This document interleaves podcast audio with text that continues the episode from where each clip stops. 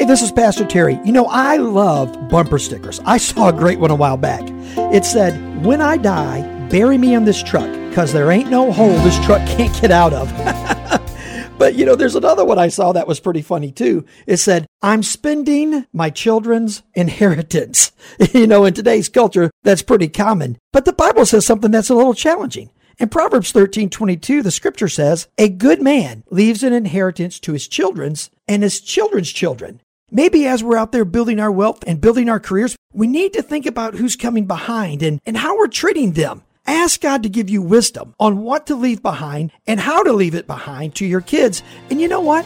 I believe you're going to have great grace for the rest of this journey.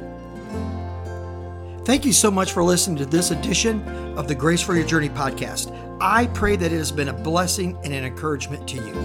Pass it around if you think it would help somebody. And we look forward to you dropping by again for another episode of the Grace for Your Journey podcast.